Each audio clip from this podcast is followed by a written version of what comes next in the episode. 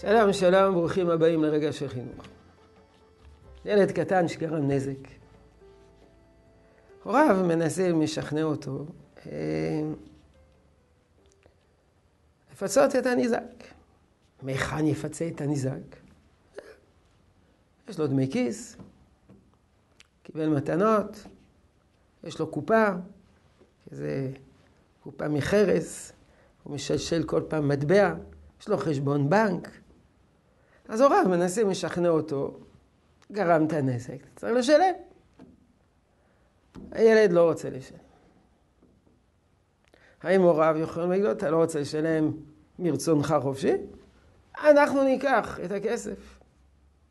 לעתים ההורים הם אלה ששומרים את הכסף של הילד. האם יכולים לכפות עליו את התשלום?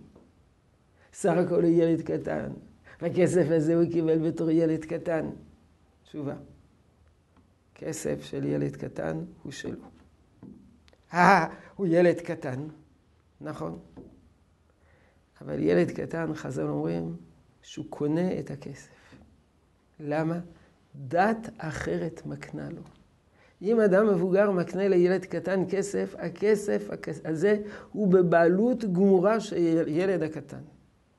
אבל כן, אי אפשר על דעת עצמנו לקחת את הכסף. זה כסף שלו. הוא צריך להתרצות, הוא צריך להסכים. האם מטעמים חינוכיים מותר לקחת ממנו את הכסף? יש במקורות מסוימים שבית הדין יכול לעשות את זה.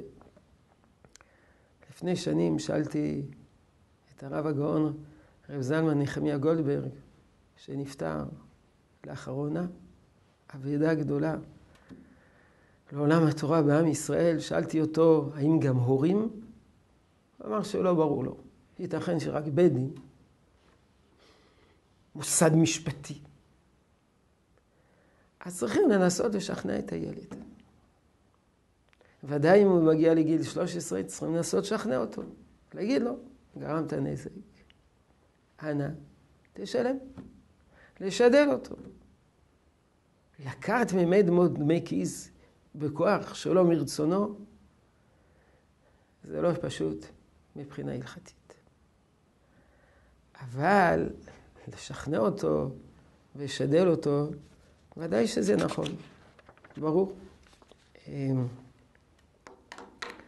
כבר ראינו מה שכתב הרמ"א, שנכון שהוא יקבל על עצמו, בנוסף לזה, דבר תשובה וכפרה. לא תמיד זה עניין כספי.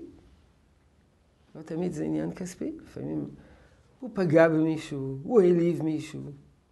הוא צריך תשובה וכפרה. אז ילד קטן לא חייב לחזור בתשובה.